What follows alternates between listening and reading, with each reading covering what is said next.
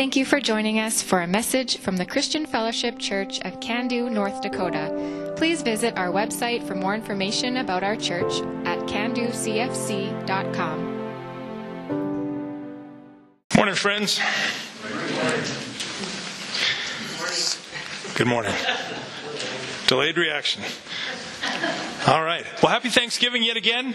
So good to have you here. Uh, you know, these holidays that we have, it's like Thanksgiving isn't, I don't think, I haven't looked into the history of it. I don't think it's necessarily a overtly Christian holiday. I think there's Christian principles in it for sure.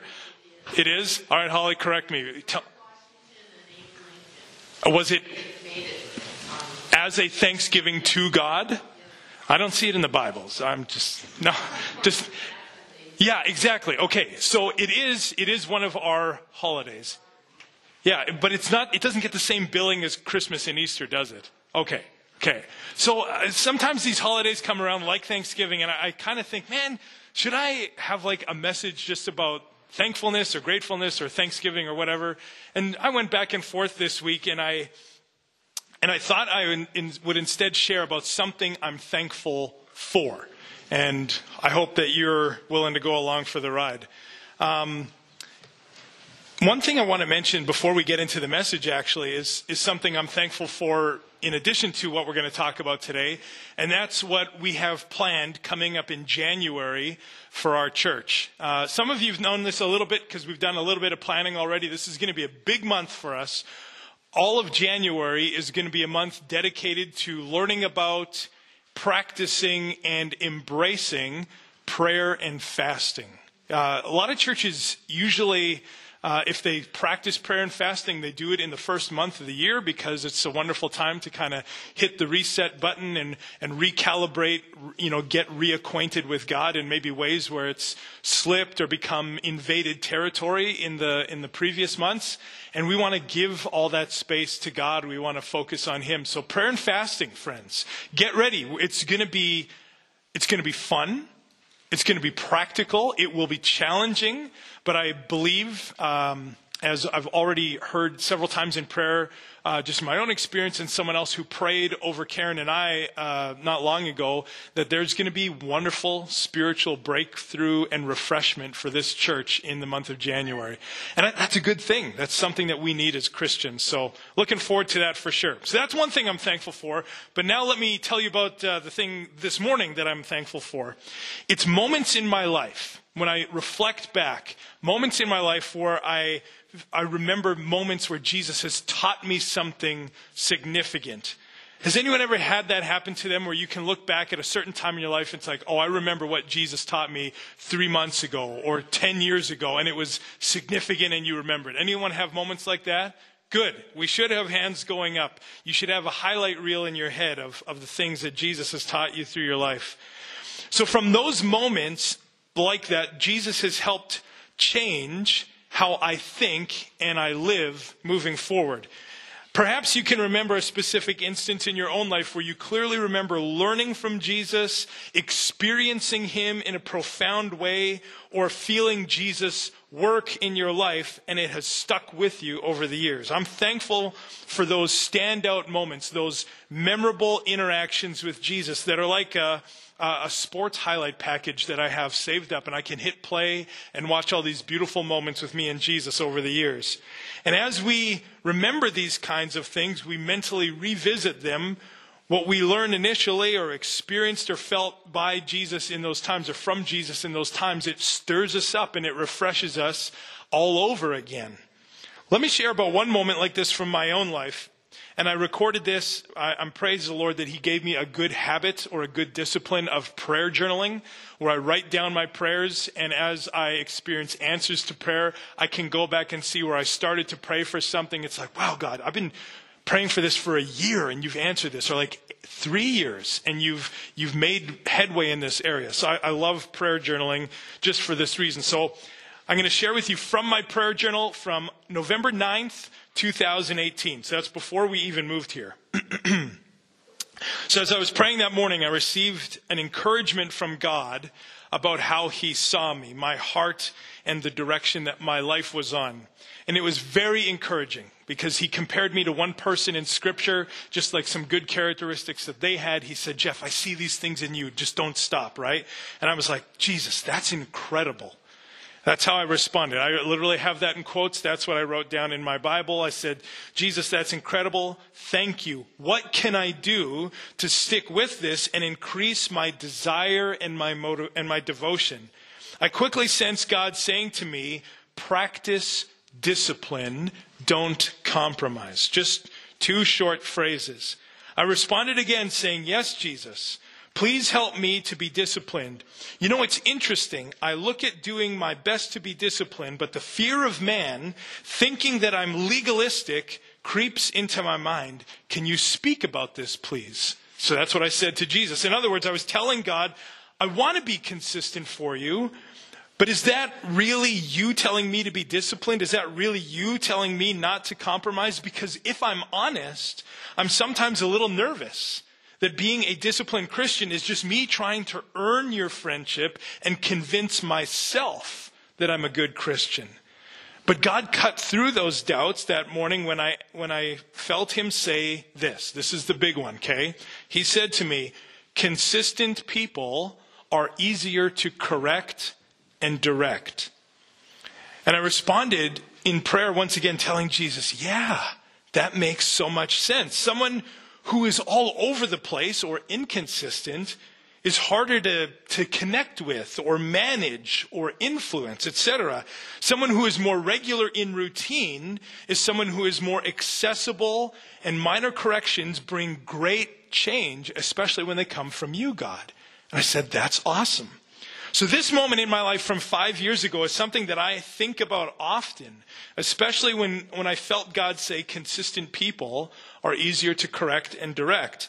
I feel that it was kind of a turning point in my life as a believer. It didn't change a ton on the outside, at least not right away, but inwardly. Because of that moment, I was deeply convinced of the importance that consistency played in my life and in the lives of all of us as children of God. And since Jesus shared this with me on that day, I've increasingly seen the value of consistency, living connected, and surrendered to Jesus in my life.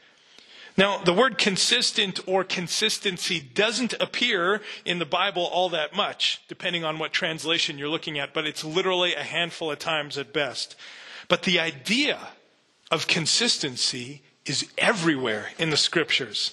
So today on Thanksgiving Sunday, I want to share with you something I'm so thankful for. A lesson Jesus taught me on the value of consistency. I think today you're going to you're going to have to do a little work with me. This isn't just me laying out for you what a life of consistency looks like, but I think instead we're going to have to wonder a little bit together. We're going to have to think and, and perhaps we're going to have to do a little bit of a checkup on the desires of our heart and allow ourselves to be inspired to have a life of consistency for ourselves. Are you guys interested in trying that out today? Awesome. I knew you would be because you guys are so consistent in listening to everything I say.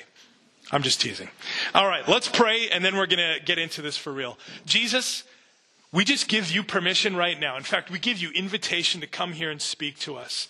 I believe, Holy Spirit, that you are the one who has the message that each of us needs to receive. Yeah, there's maybe a core truth in here about consistency, but you know how each of us function in our lives.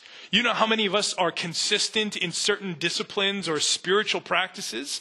You know how many of us want to be, but we struggle. We, we just, there's so many other things going on. We find it hard to be consistent.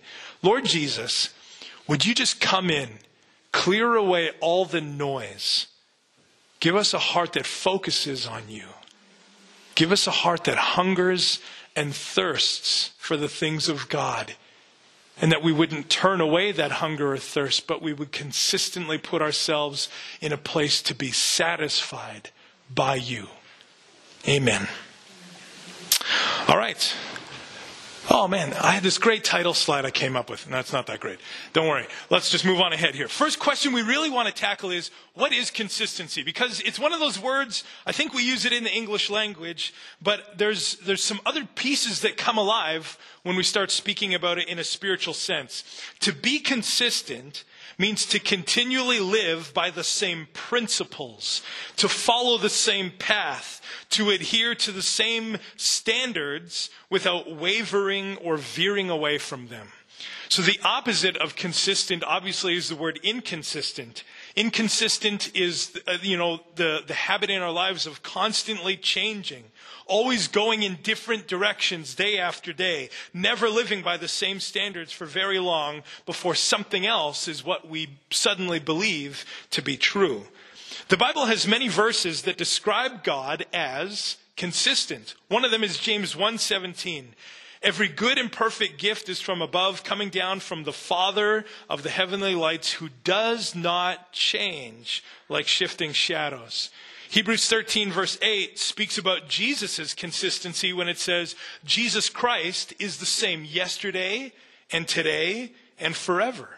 And quoting Psalm 118, verse 22, Jesus says in Mark 12, 10, Haven't you read this passage of Scripture? The stone the builders rejected has become the cornerstone.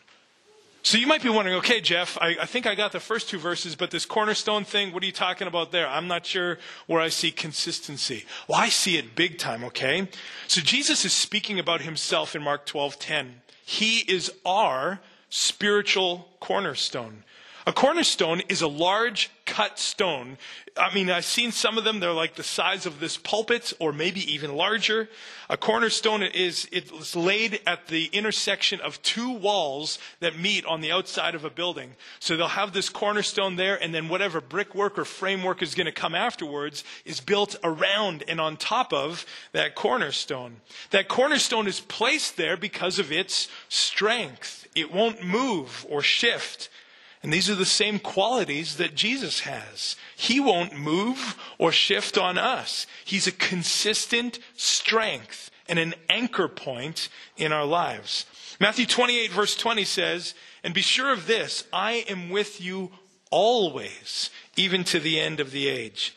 Jesus said this right before he leaves the disciples to ascend to heaven.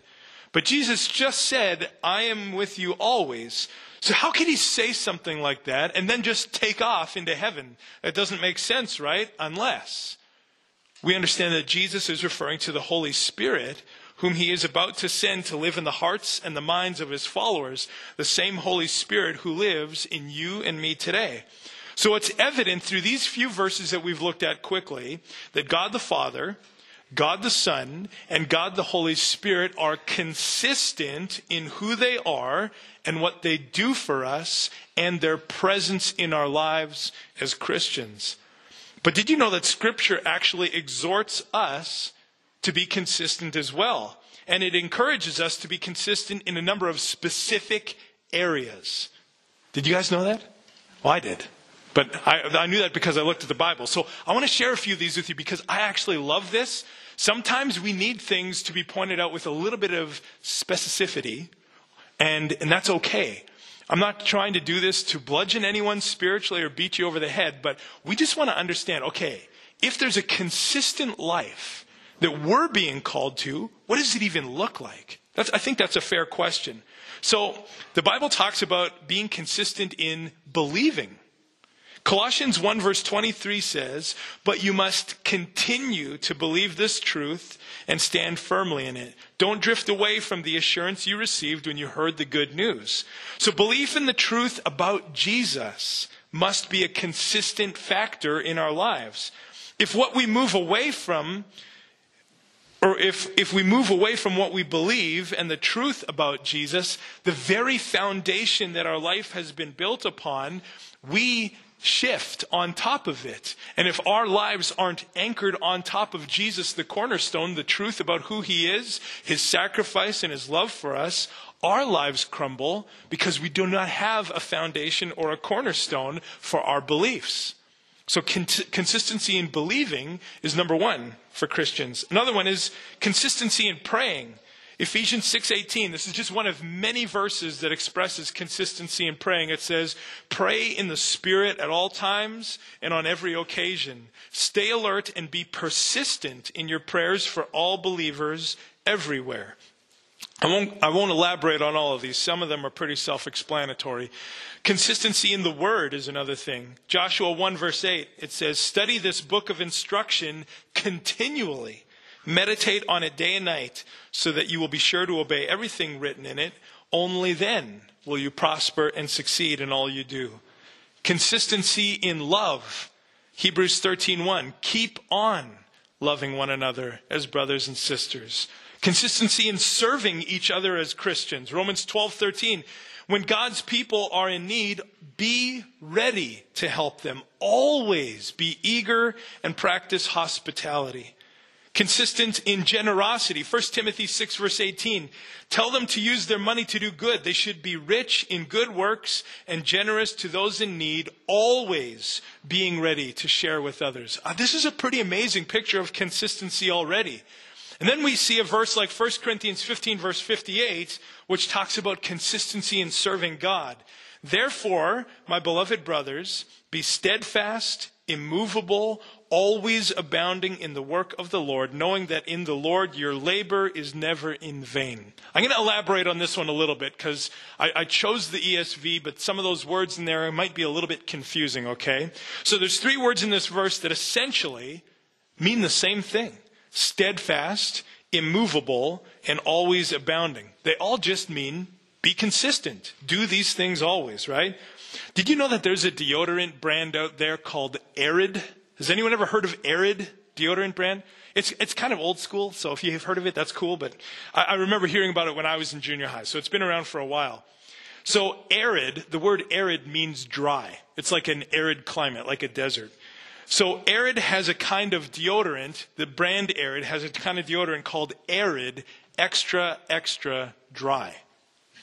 So maybe you're seeing where I'm going with this already. In case, or in this case, the word extra is like an emphasis. It's like a ditto or a repetition of the first word, right? Or the last word that it's describing. So extra, extra in this emphasis means dry, dry. So basically, if you buy arid, extra, extra dry deodorant, you're buying dry, dry, dry, dry deodorant. So this kind of repetition is actually what we see here in this verse. And it's, it's not to be weird, but it's to emphasize a certain point here. 1 Corinthians 15 verse 58 doesn't want us to miss the emphasis that it's putting on consistency. So we're told to be steadfast, immovable, and always abounding in doing the Lord's work. So this verse is articulating the, the degree of consistency we're supposed to have. Very, very consistent. Extra, extra consistent, right? In serving God. Another, another one, I think this is the last one. Yeah, consistent in evangelism. It actually, the Bible actually says this. In 1 Peter 3, verse 15, it says, Instead, you must worship Christ as Lord of your life. And if someone asks about your hope as a believer, always be ready to explain it. So, growing up, I played baseball, as I've talked about before, and I had several different coaches with a variety of different coaching styles. But most of them always reminded us, in one way or another, of one thing being ready. Just like many of these verses are reminding us to be ready to do certain things as believers. On defense, our coaches told us to know the situation on the field before the pitch was thrown so that when we got the ball, we wouldn't start to think, what should I do with it? But we would just do it. We would react, right? As hitters, our coaches told us to go into the batter's box with a plan before you step in the box. Always know how you're going to attack a certain pitch or a location of the strike zone. As base runners, our coaches told us to know how many outs there were, what the score was, where the defense was playing, and where other runners were positioned on the bases so that we would run wisely and not run into outs. They were coaching us to be good baseball players through being so familiar with what was expected from us that it came naturally to us in a game situation right when we needed it. So, what would it be like, friends? Let me ask you this. What would it be like for you and me if all these things that we just mentioned believing, praying, studying the Bible, loving, being generous, serving others, serving God, evangelizing what would it be like if all of these things became second nature to us? They happened instinctively, not automatically, but rather we were inclined or eager to respond in exactly the ways these passages are teaching us to respond. Let's talk about this for just a minute here, okay? I need a little help. I need a little interaction here, okay? So, are these things that the Bible teaches us to be consistent in, would, would you say that they're good? Yes? yes? Okay. Yeah, I, I think so too. I agree. Would this kind of consistent Christian life, doing all these things that we've just said are good, would it bring joy? Would it be boring? Would it be productive? Would it be tedious? Like, what do you think? What's that? Productive. Productive? Okay. Joyous? Yeah.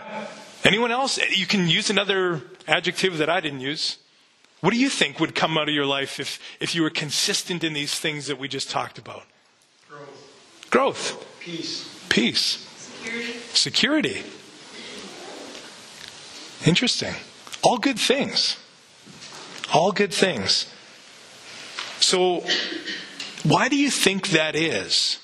Why is it that being consistent in these sort of biblical disciplines has positive results.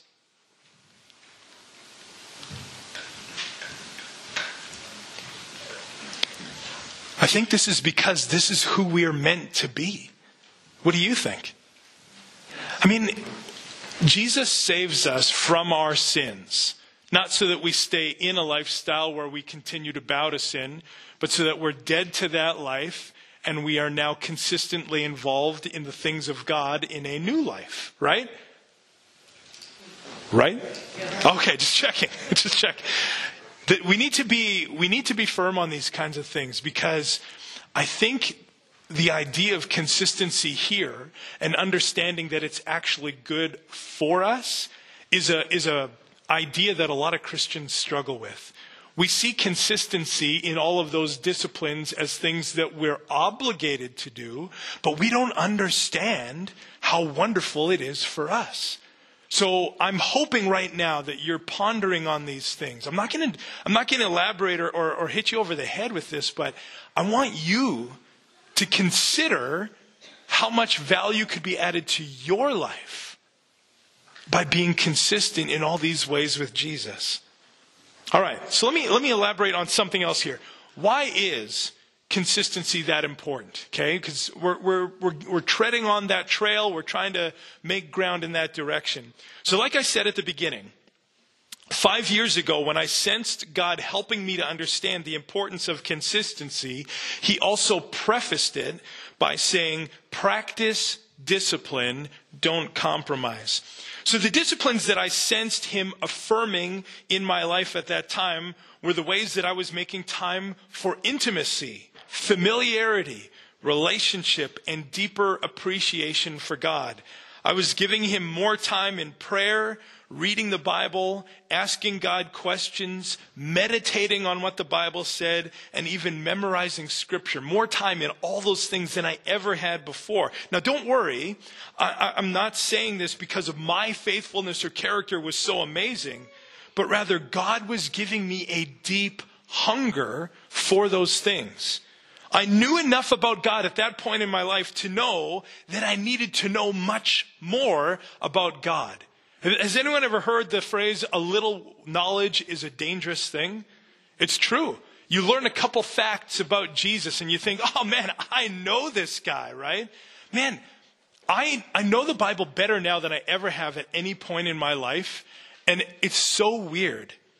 I, I know that I need to study the Bible more desperately than any other point in my life. It's like the more I know, the more I realize, man, there is stuff out there about God that I need to figure out. Like, I want to know Him. I want to be close to Him. I want our relationship to be like firing on all cylinders. I don't want to, I don't want to be an eight cylinder Christian and idle into heaven on one cylinder firing with a blown head gasket. I don't know if I used that analogy correct, Roger, but was I close? Just nod with me. Thank you. Okay, I'm not an engine guy. But like, I don't want to just coast into heaven thinking, oh yeah, Jesus, he's He's God's son, right? I think that's one of those things we're supposed to know. But like, I just want to be so intimately familiar with him that as my life transitions to senior living and then into heaven one day, it's just going to be a smooth transition because everything is consistent here like it's going to be in eternity. Doesn't that sound good? Like, that's not even just me making that up, but I believe that's a desire that the Holy Spirit gives us, okay?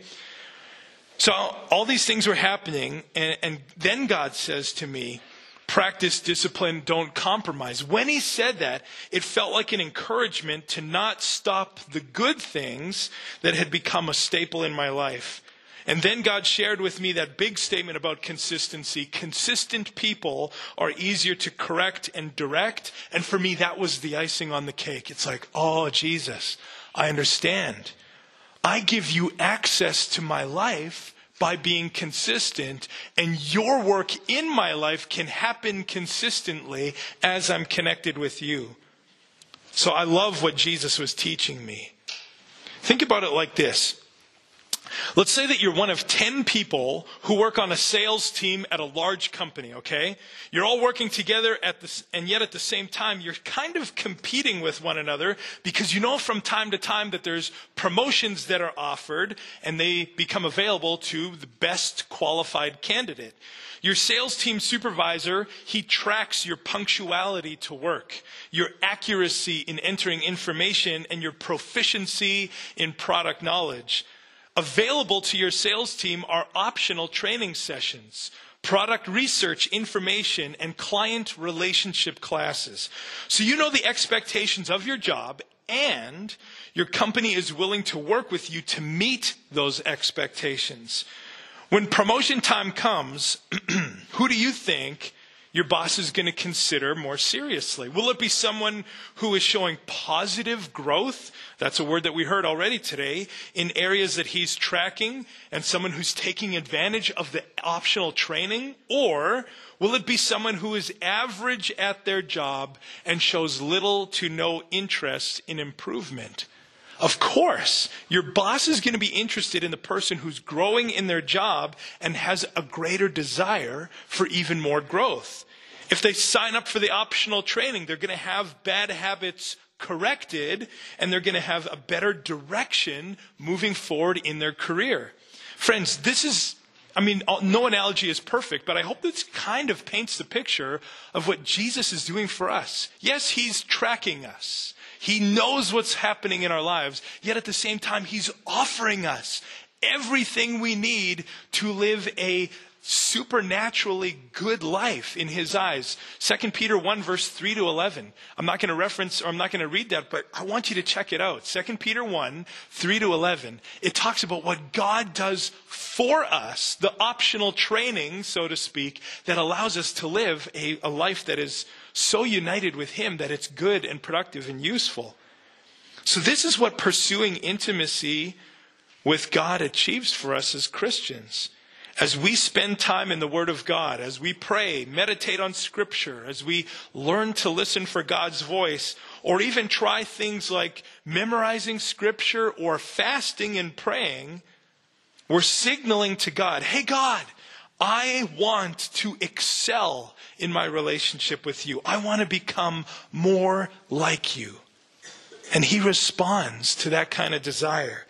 As we give God consistent time in our lives, God works with us by correcting us with love and tenderness. He corrects the bad habits in our lives so that He moves us away from sin and error that's harmful and unproductive. In Proverbs 15, verse 31 and 32, it says this Whoever heeds life giving correction will be at home among the wise. Those who disregard discipline despise themselves, but the one who heeds correction gains understanding. Isn't that good? It's, it's, it's promoting and congratulating people who understand it's good to be corrected. And it's good to not, you know, shrug your shoulders at correction or turn your back towards it. It's good to embrace it. Thank you, Jesus, that you wouldn't let me flounder in what I'm struggling with, but you desire to move me to a better place, right? Job 36, verse 10 to 12 says, He makes them listen to correction and commands them to repent of their evil. If they obey and serve him, they will spend the rest of their days in prosperity and their years in contentment. But if they do not listen, they will perish by the sword and die without knowledge. So the correction of God is very good, and it's actually protecting us. We need it. God's desire is to give us understanding about our lives and save us from sin and the consequences of sin. And correction is how he does that, like a good father would. God also directs our lives. Direction moves us towards usefulness and fruitfulness in our lives. Psalm 32, verse 8 says, The Lord says, I will guide you along the best pathway for your life. I will advise you and watch over you. Friends, do you ever get the feeling like you could have a better life without Jesus and Jesus is just directing you along a pathway that he wants, but you really don't? I see some brave heads shaking their, shaking their heads. That's good. You know, because I don't think God ever directs us to something lesser than the best. Let everyone just say best for me. That's what God's interested in. For you, for me. It's not just like, I made a set of rules. I realize now that something is so much better, but I'm just a stubborn God, and I want you to do everything I say.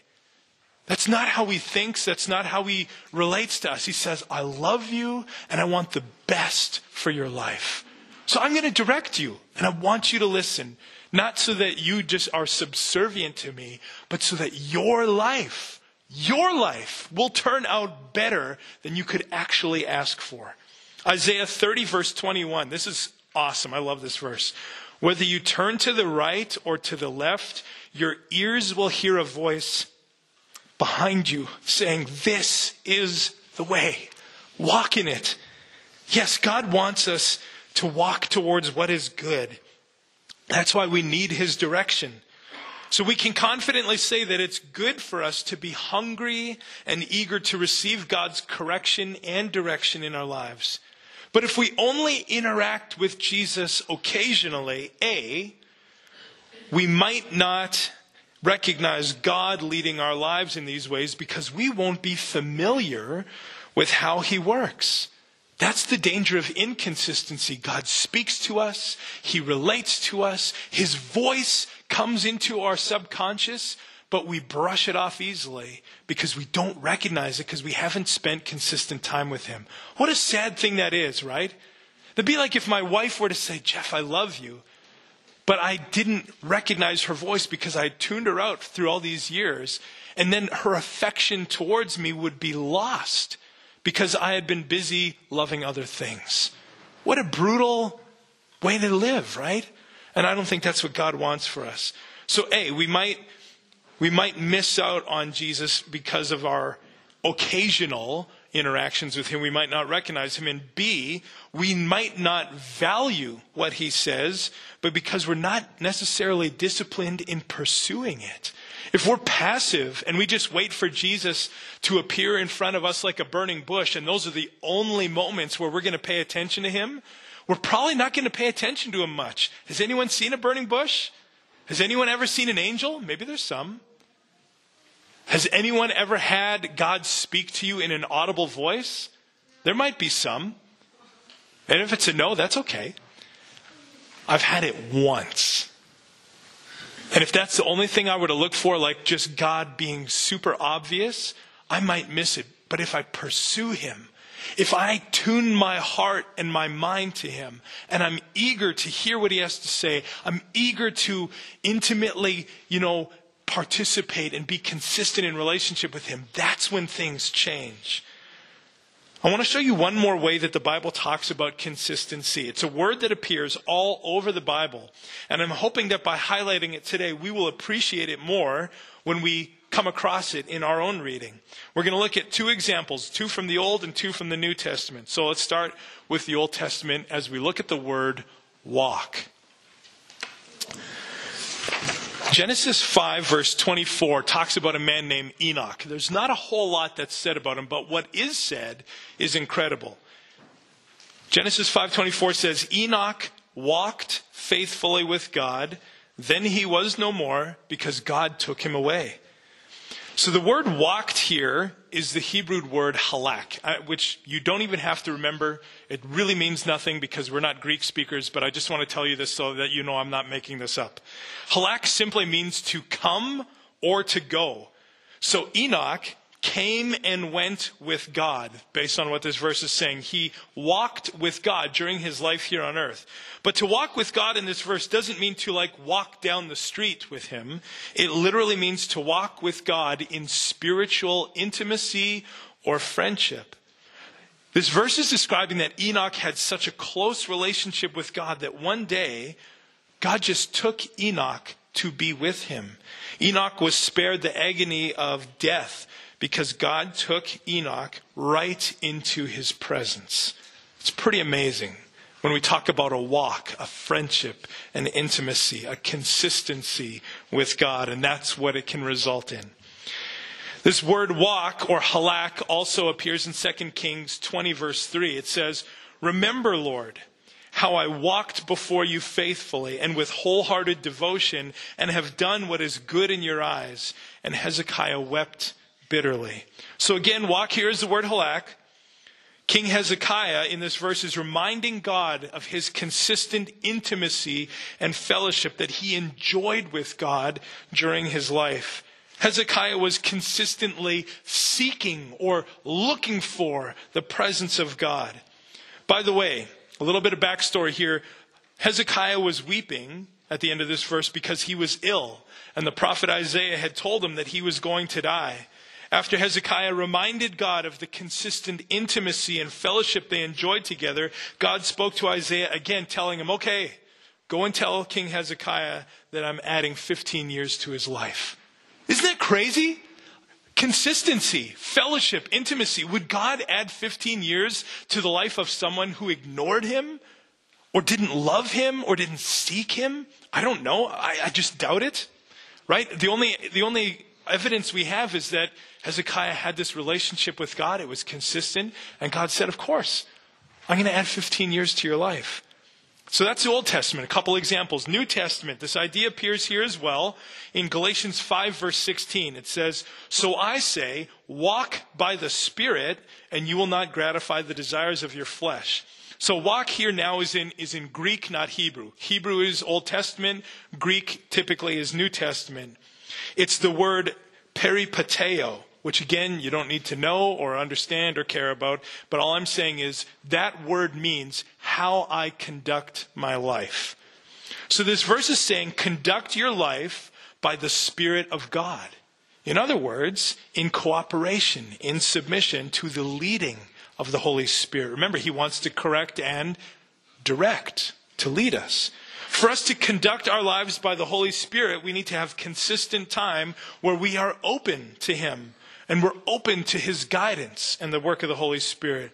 Now, we've mentioned these things already today believing, praying, Bible reading, worship in church, and things like that. Those are just some of the ways that we can pursue consistent time with the Holy Spirit. Another example of this word peripateo, or walk, showing up in the New Testament is 1 John 1, verse 7. It says, But if we walk in the light, as he is in the light, we have fellowship with one another, and the blood of Jesus, his son, purifies us from all sin.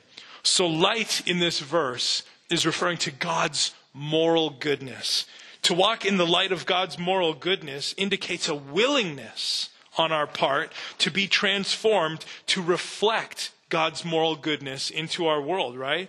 So if we are going to be transformed by God, clearly we need a consistent interaction with Him.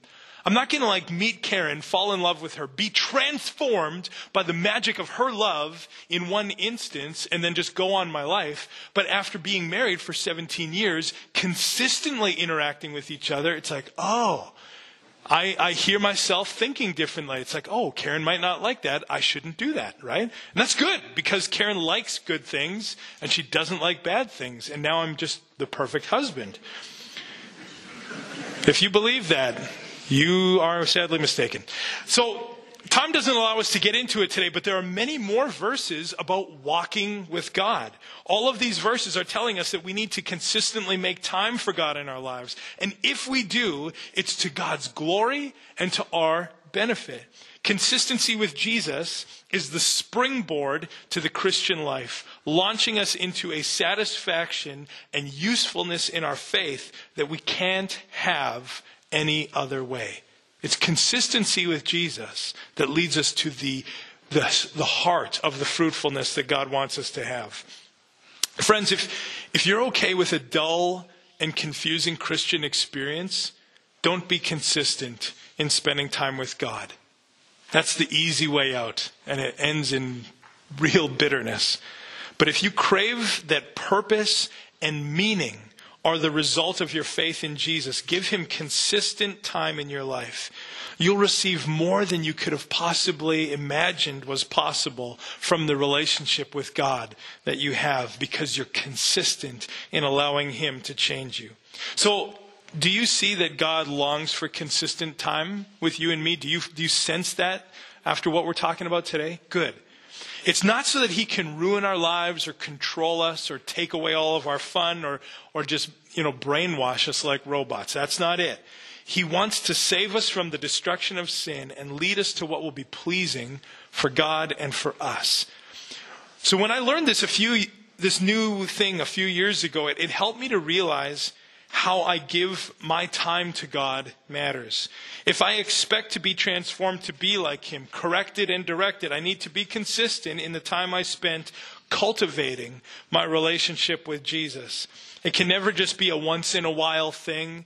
It can't just be Sundays only. I hate to break it to you, and I'm not saying that to burden you. If like, if coming to church is, is one of your first things you've ever done to like interact with Jesus, you are amazing. You need to know that God is so thrilled with that. That's good. All I'm saying is, we don't want to just take a nibble of the steak and just be content with that. We want to continue to eat and be nourished. You know what I'm saying? So maybe church is that first nibble. Keep going. That's all I'm saying. Maybe start with three minutes a day at home. Maybe that's something that you can do I know three minutes sometimes in, the, in busy mornings that can seem like a lot, but to set your alarm clock like three, five, ten minutes earlier, that's not too much, right? Imagine if you woke up and you said, God, my life is really hectic. I don't really know how to do this, but I know that I want this. So for the next three minutes, I just want to spend it with you. And maybe you're just quiet. Maybe you just are sitting still and you say, God, I don't want to think about anything else besides just like, I know that you love me. That's the only thing I really know, so I just want to meditate on that. Go for it. That'd be awesome.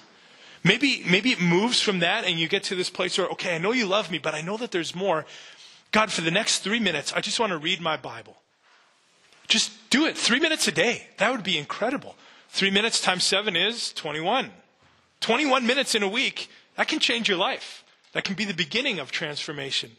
Maybe, maybe it goes from three minutes to five or ten, and you're like, okay, God, like what I read, this is changing me. It's making me think different. I've, I'm being consistent in my interaction with you, and now I realize I'm supposed to be doing things like the Bible's telling me I should be praying. So I'm going to read for five, and I'm going to pray for five. And I, I just want you to help me know what to pray for because this is really new. Maybe that's your prayer. God, help me to pray. That would be, that'd be marvelous. And maybe it turns into 15 minutes or 20 minutes. Maybe it turns into a half an hour because as you're consistent with Jesus, he, he appeals to your spiritual taste buds and he just says, I want to give you more. Are you hungry? Because I'm ready.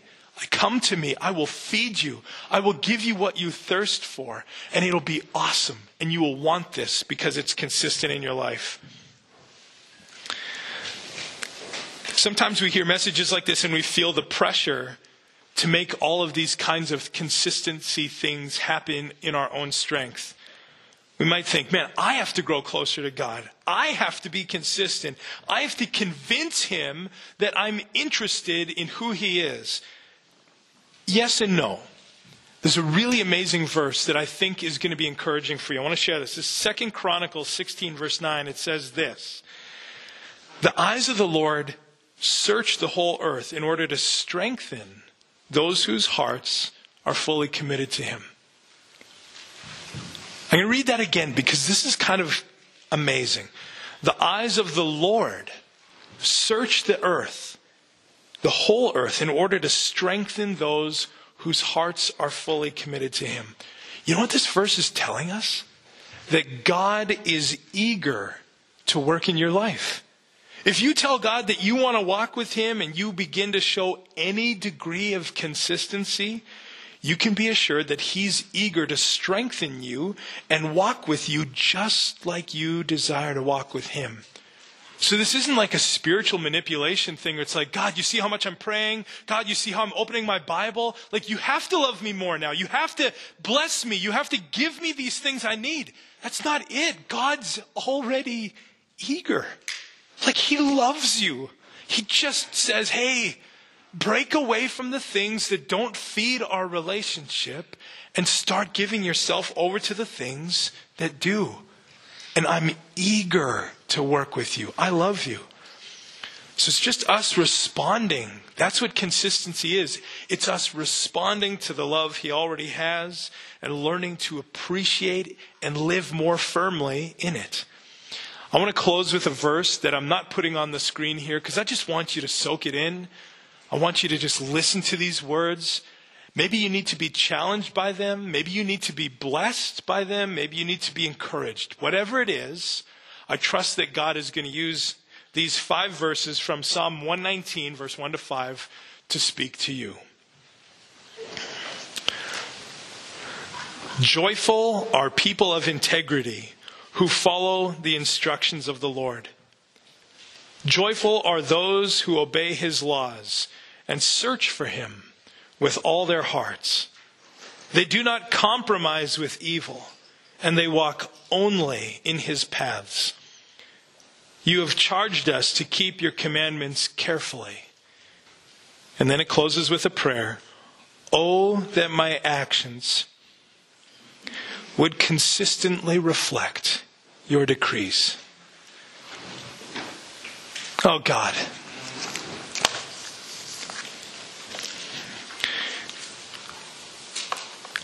It's amazing. The more we read your word, the more amazing you become.